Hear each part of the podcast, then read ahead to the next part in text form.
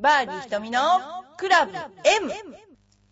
この番組は、チョアヘル .com の協力によりお送りしております。この番組はゴルフに対する質問や私に対する質問、その他人生相談などいろいろな質問を募集しております。番組宛ての質問は、チョアヘヨのホームページにあるメールフォームか、浦安にあるファミリーゴルフスクールエパックでも受け付けています。めぐみちゃん。はーい。今日はあの局長に代わり、はいえー八方美人のめぐみちゃんに来てもらいました。はいよろしくお願いしますよろしくお願いはい。お久しぶりです久しぶりです。めぐみちゃんはいつも収録の時に笑ってくれてる。この声ですね。はいこの声の本人ですね。はい。はい。今日はありがとうございます。いえいえ、こちらこそ。はい。じゃあめぐみちゃん今日は何かあります、えっと、はいいきなしですか いきなし。えっと、なんか質問が来てるんですよはい。ね。じゃあ質問からいきましょうか。はい。じゃあ質お願いし問からま。す。ラジオネはいーム、みなちゃんから。はい。質問です。はいえー初心者だからこそ気をつけなきゃいけないことは何でしょう？という、まあ初心者がコースで出るときですかね。そうなんですかね。初心は者がコースで出るときに気をつけることですね。い。はい。あの特に女性はですね、装備装備はすっごいあの気を使うんですよ。ティー何本持ってったらいいかとか、ボール何個持ってったらいいかとかね。はい。で、あの、なるべく余分に余分に持ってった方がいいと思います。うんうんうんで、忘れがちなのが雨具ですね。雨具。雨具？うん、雨具も忘れる人多いんですよ。あてかまあ晴れだからいいやとか思うんだけど、はで雨具って高いんですよね結構。はい。何万円とかしちゃったりする。だけども、まあ普通の雨具でいいからあの持ってった方がいいですね。突然の天気が変わる時があるから。ああ、え、え、雨具って持ってって、カッパとか着ながら、そうですそうです。本当ですか？え、初めて知りました。ただ雨具高いんですよねゴルフの。結構上下で。あ、ゴルフ用の雨具があるんですか？ゴルフ用の雨具があるんですけど、高いので、まあ、はい。うん買いそ最初から買い揃えるのはちょっとね、思っちゃうんだけど、はい。でもね、あの、雨具を着てやる時があるので、はい。あの、まあ、なるべくお持ちになった方がいいですよね。へー。てか、雨でもやるんですね、ゴルフって。やりますね。雨、あのね、やらないのは雪だけ。あ、なぜかというと、はい雪にはまるとボールが見えなくなるでしょ。あーそっかだからやらないんだけど、ーあとはですね、初心者で一番だい持ってってほしいのは、はいあの、スコアカウンターっていうのがあるんですよ。うんうんあれは、あの、例えば、1回打つごとにカカチャッ、カチャッってやっていくと、うんその、自分のスコアが上がった時、ただ自分でこう押してるだけで、1、2とか数えないで押すだけで、うんうん最後にいくつってわかるんですよ。で、数えてる暇が大体ないから、うんうんうんそれを買ってった方がいいですね。テントウムシのやつとかいろいろあるから。あー、かわいいデザインのが。そう。だからそれはね、うん絶対、あの、いいと思います。スコアカウンターうね。んそれからあとは、あのそうですねいや余分に物を持っててレインウェアもあってスコアカウンターがあって、んあとは最初から初心者同士でやっぱり行かないことが大事ですよね。あ、そういうもんなんですうん。か、初心者同士で行くんだったら、まあ、はい。キャディさんがいるところ、うんあのーで、えーできればちょっと上手な人に最初は連れてってもらうと。あー。であんまり難しいルールをうん。作って最後までこう、うんスコアをつけようとか思わないで、うん。あの気楽な気持ちでね例えばうんグリーンで3回パッとしちゃったらうん OK とか、うん。なんかそんなんでいいと思うんですよ、うん。日本人って結構厳しいじゃないですかシビアで。最後まで回ってやるとかね、うん。だけど私とかは最初の時は、うん。グリーンで3回打つと3回目が一番遠く離れたりするわけ。下手だから。そうすると拾われちゃったりししたんだけど、はい。あのそれはもうそういうふうにや楽にしてもらった方がいいと思います最初は。あー。なあるがままに打たなきゃいけないとか言ってうん。どんなとこから打つのもありなんだけど、うん。まあ、最初はコースになれるっていう意味もあって、うん。もうちょっと優しく甘くしてもいいと思いますね。あー。なんかでも、ゴルフって私コースとか出たことないんですけど、みんなで回っていくじゃないですか。はいはで、やっぱり上手い人とうん組むと、すごい差が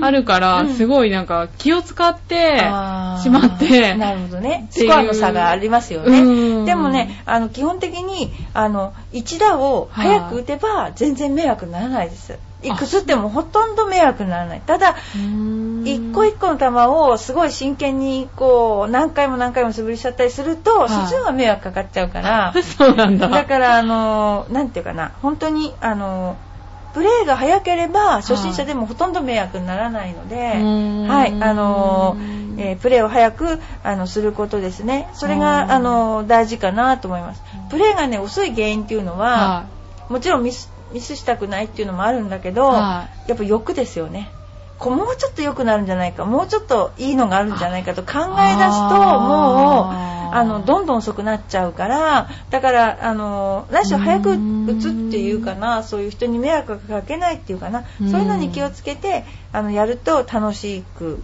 私楽しんで終わるゴルフがいいと思うんですよね。ああまあそうですよね、うん、あよくほら上手くなるまではフラストレーションだとかって言うけど、うん、まあでもそのうち上手くなりますか必ず。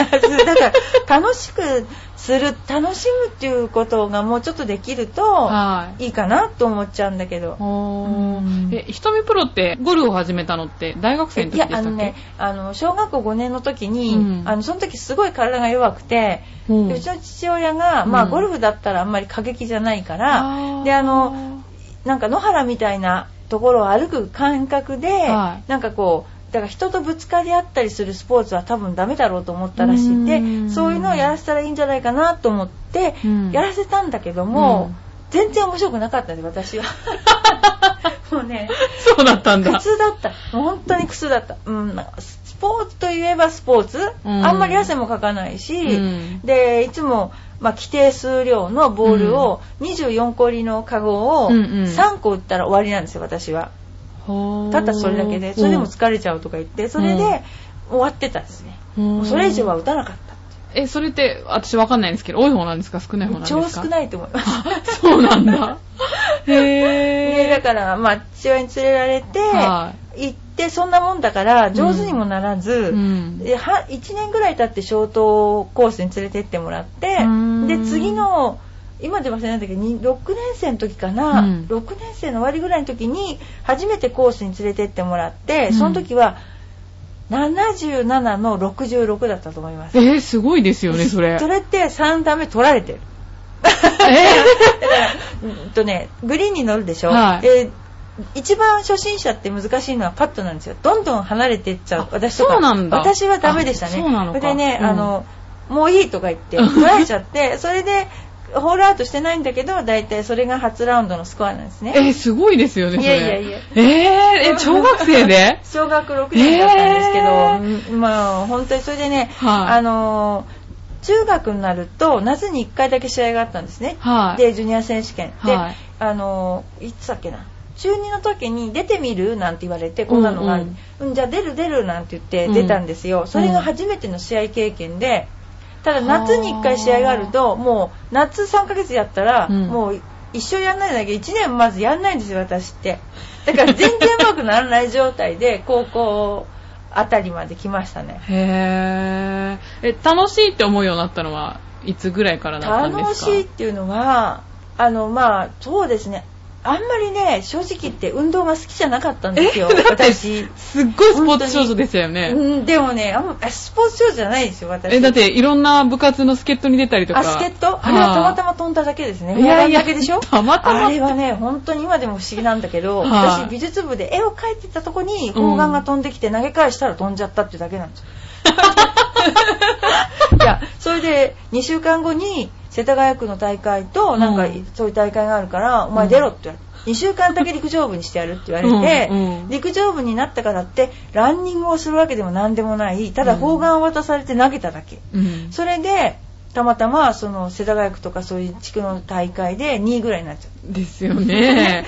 それは2週間だけ それがポッとできちゃうっていうのが。いやいや根性はなかったです。はっきり言って。もう本当にあのだからスポーツのクラブに入ったことはなかったですもん。大学まで。あなかったんですか？ずっと美術部だった。へえ すごいですね。そそれで。かねプロゴルフダメだった。そうですよね。だからすっごい小さい時は幼稚園も行けないぐらい体が弱くて、うん、でもういつも家でテレビ見てて。あそうだったんですか、はい、当時出たてのテレビをねあの買ってもらってもう学校に行けない幼稚園に行けないから、それでね、あのずっと家にいたんですよ。体弱くて。ゴルフやってから体丈夫になりました？一番丈夫になったのは、うん。大学で体育会ゴルフ部っていうのに入ったんですね。うん。で、その時に、はあの、まあ、その時も笑い話なんですけど、最初にトレーニングがあった。うんうん。で、みんなね、すごいね、バリバリの人が来てるわけですよ。まあそうですよね体育で、私ね、腕立て伏せがうん2回しかできなかったの。それとね、腹筋がね、10回できなかったんですよ。うんで、みんなね、スポーツマンの集まりなんですよ。うんうんできない気持ちがわかんないわけ。私はもう本当に必死でやってるんだけどできなくって。ででもそのなんていうかなあの学校の部活のおかげで、うんまあ、必死にやってったおかげで、うん4年生になった時にはそれこそまあ腹筋30回3セットとか、うんスクワット100回とかできるようになりましたよ。すごい。本当に本当にだ最初のその1年で入った時は、はもうみんなこの人はおかしいと思ったぐらいできなかった。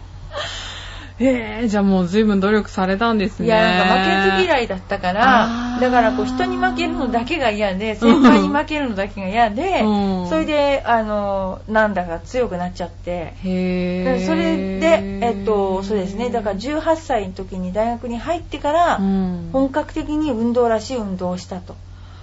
それでまあへー。は22歳になって、うんあのだあプロ志望にね大学卒業したと同時にプロになりたいと思って、はいそこから2年間は気違いみたいに練習しました。あ。ー大学時代はまだいろんななんていうのかなまだうんそもそもそんなに練習するような環境でも、まあ、なかったというかみんな上手かったんですけどね。はい。であの大学卒業してからもうめちゃくちゃ練習しました大学卒業してからって言ったらもう二十歳超えてますよね。20もう3でしたね。へ3え。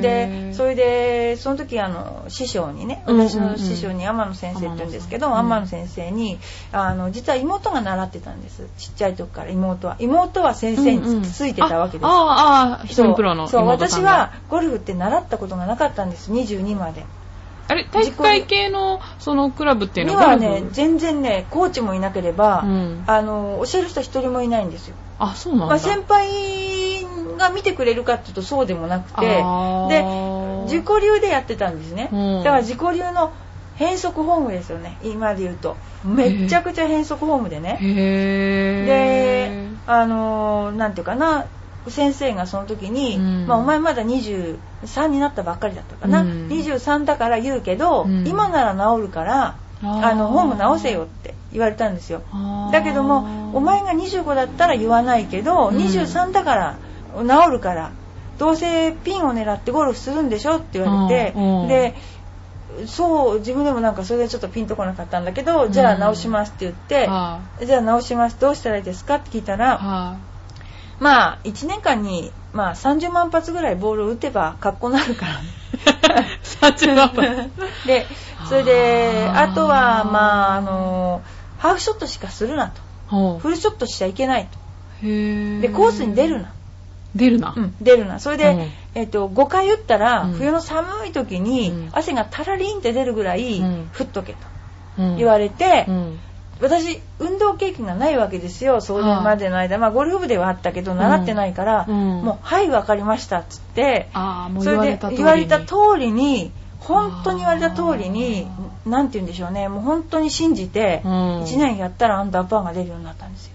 へ本え。当に本当にその1年目のプロテストの初日でアンダーパーが出たんですはあ。そうだから。ねあの基本的に、うん。なんでしょうね。何の疑いもなかったから。で雑音も何にもなくああったかな。私の先生はあの身体障害者だったから、足が不自由であのー教えてでもまあよっこらしょみたいな感じでね立ったり座ったりもかなり不自由で、うん。でいつもなんか神経がピリピリしてるとかね痛い痛いって言ってて、うん。であのーまあ本当になんかねそうそういう先生だから、うん。この人に習っててもお前プロになれないとかうん。言われた人いましたねそういうひどいこと。でもなんか私はこの人に習いたいっていうかな、すごいこう、うん。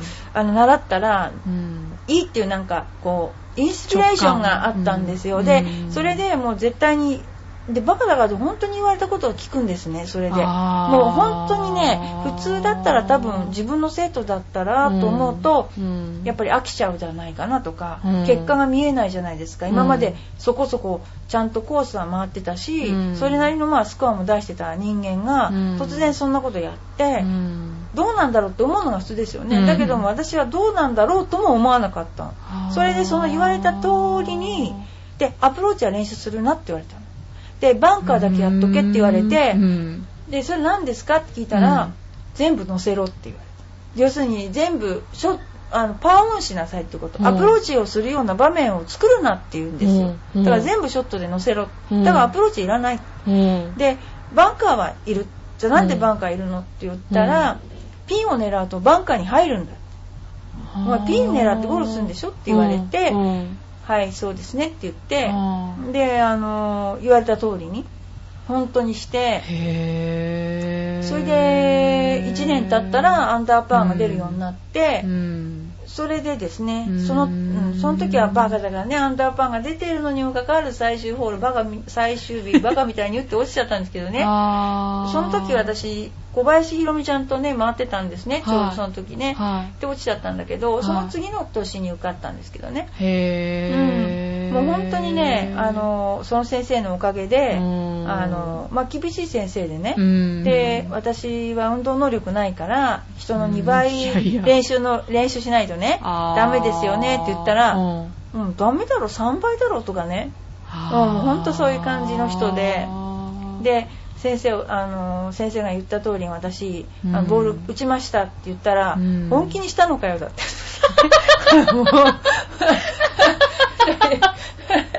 でもね本当。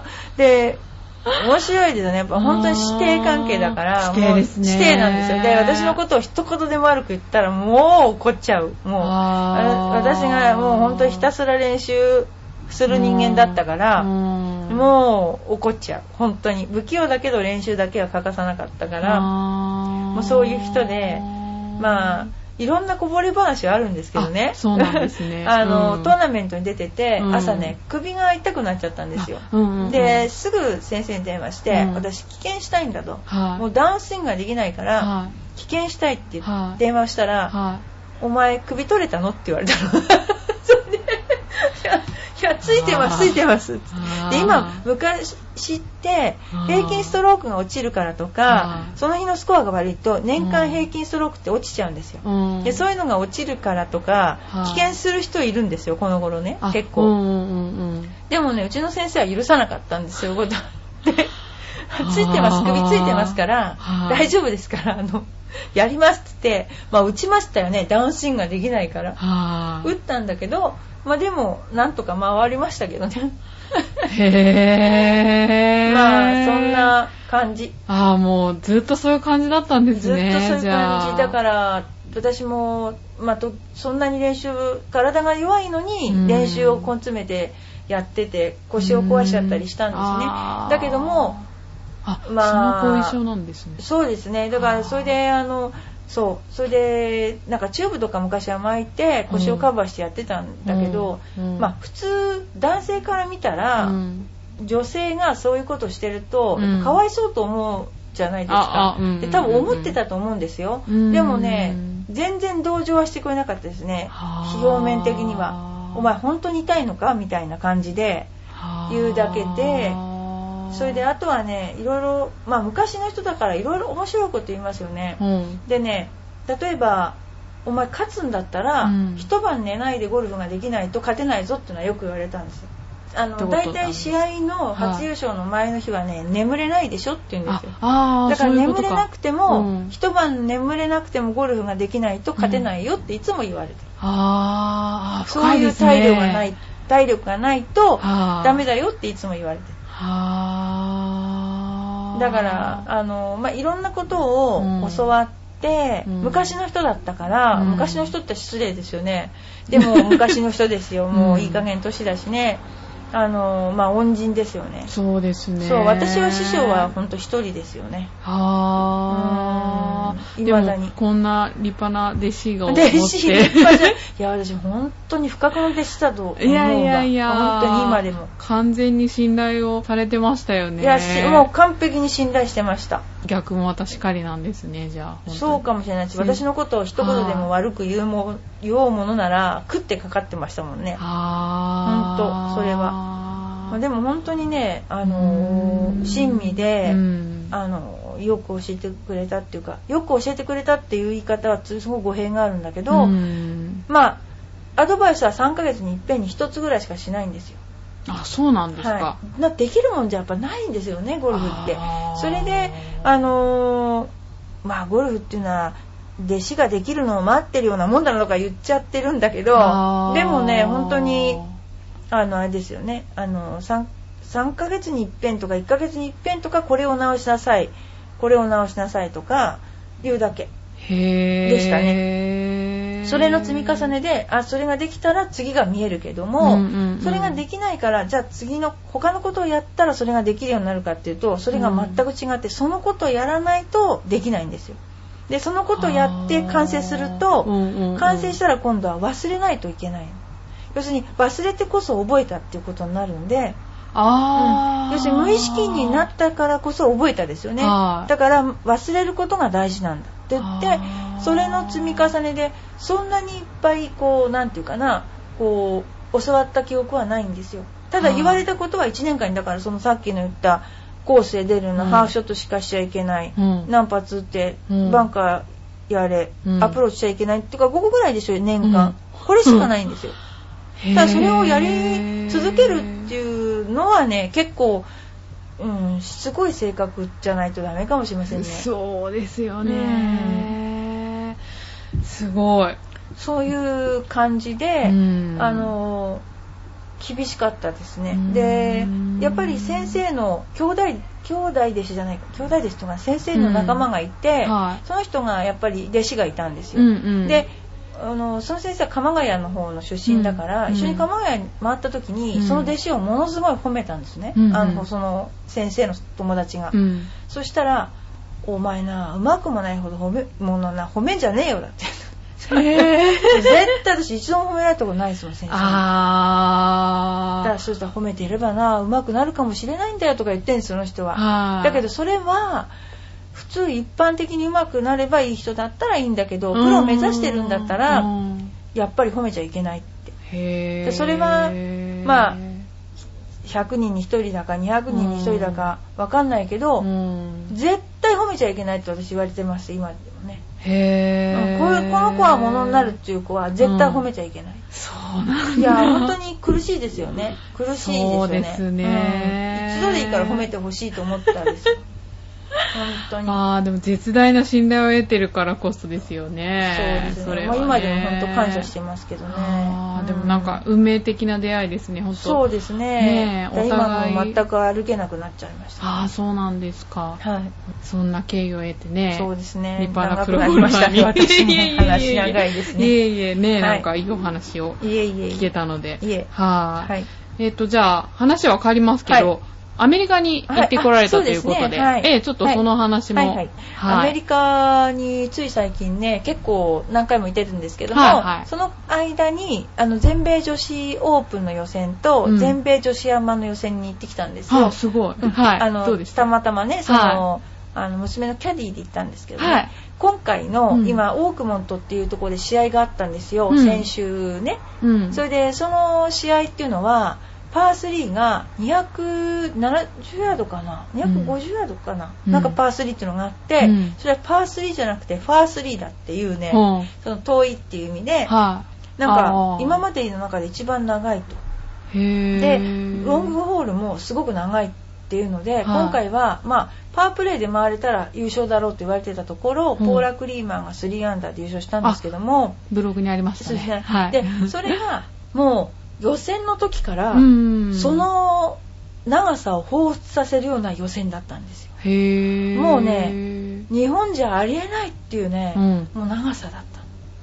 それであこういう風なうん。レベルのところの人たちが、うん。あの本当にアメリカの強いランクに行くんだなっていうのがあってあでまざまざとうん。それを見た感じでしたね、あ。あのオープンの予選はは地元のプロだったいろんなプロも出てプロ1人にアマチュア2人と回るんですね。い。、うん。であのやっぱり本当にやっぱりそういう予選はうん。すごいですね、本当に熾烈。あ。熾烈。100人中残るのは3人ぐらいなんだけどもでもまあ1日2ラウンドあ2ラウンドなんですよ。36ホールやって、うん。でも本当タフですね。もう妥協がないですね妥協がないこの間は本当へにー。でもねポーラ・クリーマーが優勝した時に私はい。4時に起きて見てたんですよ。はい。もう感動しましたね。本当にあの途中で崩れかけて、うん。もう本当にもうダメかなと思った時に、うん。逆にこうなんていうのかな気持ちを強く、うん。その持ってうん。立て直してきたんですよ、ポーラ・クリーマーが。うん。それがねやっぱりすっごい強い意志の強さを感じてでその時岡本さんがはあ。の勝つ人は運があるのよねって一言を言ったんだけいど、うん。いやそれもわかるんだけど、うん。そうじゃないんじゃないかなって。やっぱりもうずーっと小さい時から、うん。もう念じるようにこうこれを勝ちたいこれに勝ちたいってずっと思ってたから、うん。やっぱり実現した夢だったんじゃないかなと、もう本当にねうん。自分があのその時なんていうのかなボーラクリーマーの気持ちになれたぐらいに感動した。へー。でもね、いいプレーってやっぱり感動。感動しますよね。何でもやっり。ぱり本当に素晴らしいですね。まあ世界一を決めるのと同じですからね。全米女子オープンっていうのはね。だから設定も本当にフェアウェイも狭いし、はい。もうすごいですよね。だからそれあのやっぱりそういうところが、うん。まあ、日本のコースだとちょっとなかなかうん。できない設定でもあるんだけれども、あー。あのまあ、いい選手が育つにはやっぱそういう妥協のない土壌っていうのかな、うん。そういうのが必要なのかなってね、思いましたね、行ってよかったですよ。今年はいっぱい収穫がありました、ああ、そうですか。はい、ジュニアの試合も行ったし、はい。その公式戦のね、ええ。あの見見たし、うん。本当にねそれ良かったですね。へー。私も間近でゴルフの試合って見たことはないんですけど、ええトミプロのお嬢さんえのえスイングを見えてえ感動しましたけどね。あれヘッポコスイングですいやいやいやいやいや今泣泣きながら練習してます。いや、ああ、そうなんですね。ヘッポコスイングですよ今、日本に来てますもんね。はいはいあと、まあ、当然なんですけど、ヒトミプロのスイングも見て。いや私なんかはもう本当に逆に先生のやってたプラス今自己流になってます。いや、っていうかね、違うんですよね。当たり前なんですけど。いやいやそんなことないですよ。いやーなん本か、私がちょうど練習してる時にえ前、え女性の方だったんですけど、はいはい。え通われてる方なので、まあそれなりにお上手な人だったんですけど、ええ。あーはいはい。なんか、うんその人の後で、一人プロが。スイングしてるのを見て、すごい迫力当ですごい音で。そうですか。じゃああまだいけますね。ーあ、もう全然。でもなるべくね私もあのだんだんもうもうシニアなんですけど、はい。私だけども青マークから回るようにしてます。青マークっていうのははい。レディースが赤女の人が赤で、普通が白なんだけども、はい。だいたい青マークから回るようにしてます。え、普通は白？白ですね。男の人が白でその後ろからあ、そうなんですか。まあ、まあ男の人っても普通の人かなへーでちょっと飛ぶ人が青なんだけど、はい、あの青から回るようにしてなしてますねちょっといつか瞳プロのプレーを見てみたいんですけど。はい。じゃあまあ今日はね、そうですね28分ということで。はいはい。ありがとうございますありがとうございますいろいろと長々と話しちゃっていえいえいえ、なんかその 天野先生のお話は、前の八方美人でもうちょっと突っ込みたかったあ、話だったので。か。もう本当にね、はいあの、お世話になってる、へー未だにね、何の恩返しもしてないですけどね。えーでもこうやって立派にいやいなってや、ることが。でも本当にこれで、まあ、食べていけるっていうのは、本当に先生のおかげですからね。あーえすごいですね。きっと自然な気持ちで感謝ができるんですよね。いや、もう本当に感謝してますもん。ー本当に。だからよく言いますよ。あの人がいなかったら多分プロになってなかったんじゃないか。要するに中途半端に甘やかして、中途半端にいいことを言ってたら、はお調子に乗って私とか多分そうそうかって本当に思っちゃってダメだっただろうって徹底的に叩かれたからあもう徹底的に叩かれたからだかはらやっぱり良かったんでしょうねうーん。はあ、なんかそういうのって運命的な出会いなんだろうなって思いますよね。だからまあ本当に今までもね、うん出会ってる人は本当にみんな運命な感じますけどね今日はそんないい話な感じで。はいとんでもないです。はい。ありがとうございました。ありがとうございました。お相手はめぐみと。はい。ひとみでした。はい、ありがとうございました。はいありがとうございました。